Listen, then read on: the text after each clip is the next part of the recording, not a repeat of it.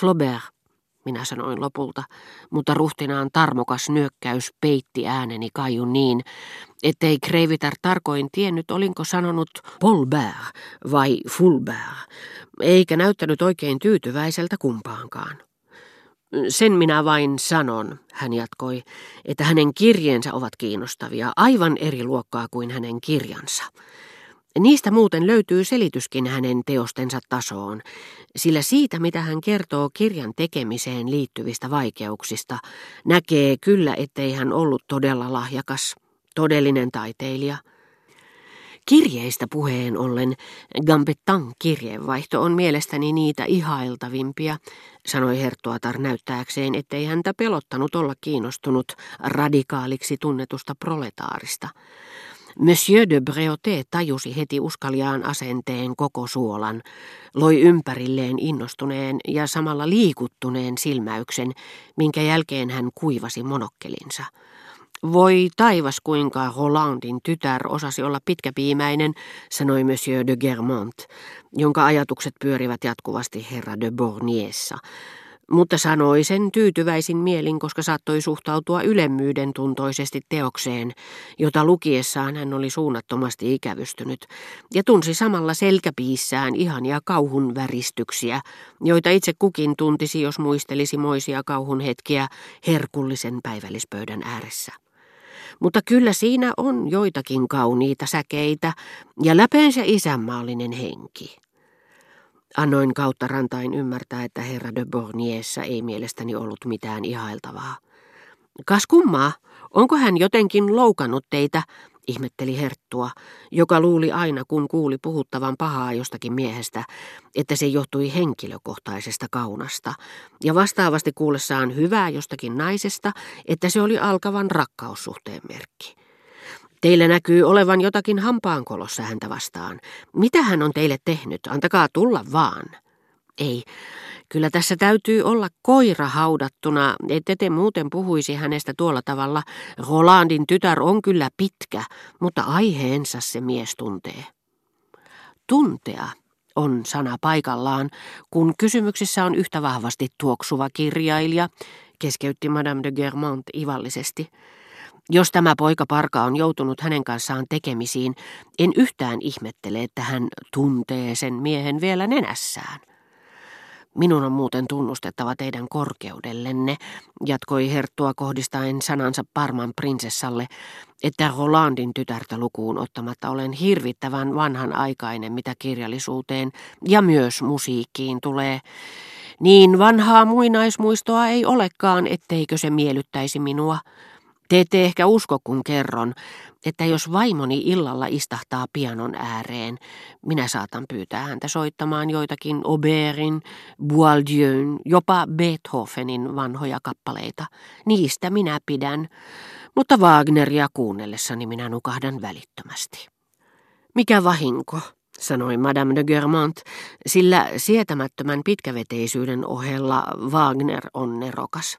Lohengrin on mestariteos. Jopa Tristanissa on siellä täällä jokunen kiinnostava kohta, ja kehrääjien kuoro lentävässä hollantilaisessa on vertaansa vailla.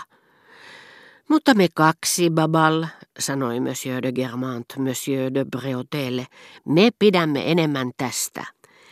Les rendez-vous de noble compagnie se donnent tous en ce charmant séjour. Laadukkaassa seurassa me toisiamme täällä aina mielihyvin tapailemme. Herkullista sanon minä, kuten taikahuilu ja Fra Diavolo ja Figaron häät ja kruunun jalokivet. Se se vasta on musiikkia. Kirjallisuuteen pätee sama sääntö. Minun mielilukemistani on Balzac, Le Bal de Sceaux. Le Moican de Paris. Voi hyvä ystävä, jos te lähdette Balzacilla sotimaan, niin siitä ei tule loppua ollenkaan. Parasta, että otatte hänet esille jonakin päivänä, kun Meme on mukana.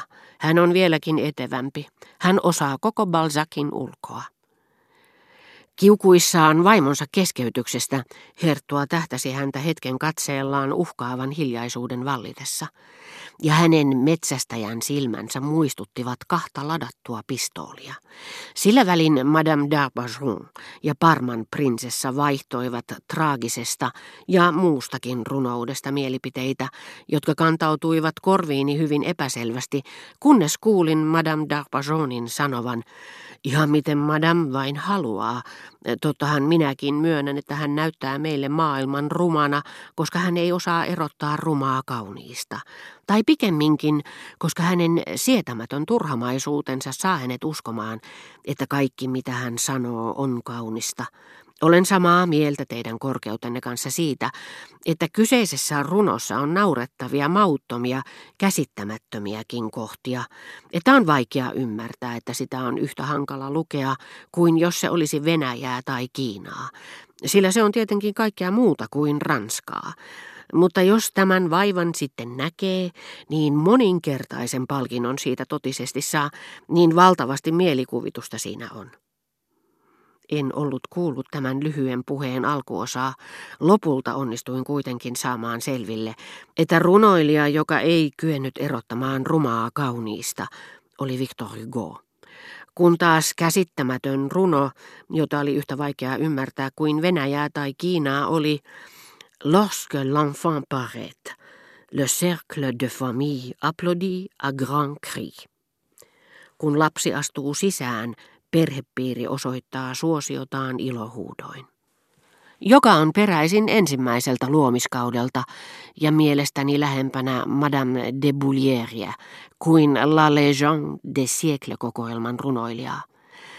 Sen sijaan, että olisin pitänyt Madame d'Arpajonia naurettavana, minä näin hänet, ensimmäisen ihmisen tuossa niin perinrealistisessa ja tavanomaisessa ruokapöydässä, jonka ääreen olin pettyneenä istuutunut, näin hänet sieluni silmin päässään pitsimyssy, mistä valahtivat pitkät pyöreät kiemurtelevat kiharat, jollaisia kerran käyttivät Madame de Remoussin, Madame de Broglie, Madame de Saint-Olaire, kaikki nuo hienot naiset, jotka ihastuttavissa kirjeissään taiten ja osuvasti siteeraavat Sofoklesta, Schilleriä ja Tuomas Kempiläistä, mutta joissa romantikkojen ensimmäiset säkeet herättivät samanlaista kauhua ja henkistä väsymystä kuin isoäidissäni aikoinaan auttamattomasti Stefan Mallarmeen viimeiset säkeet.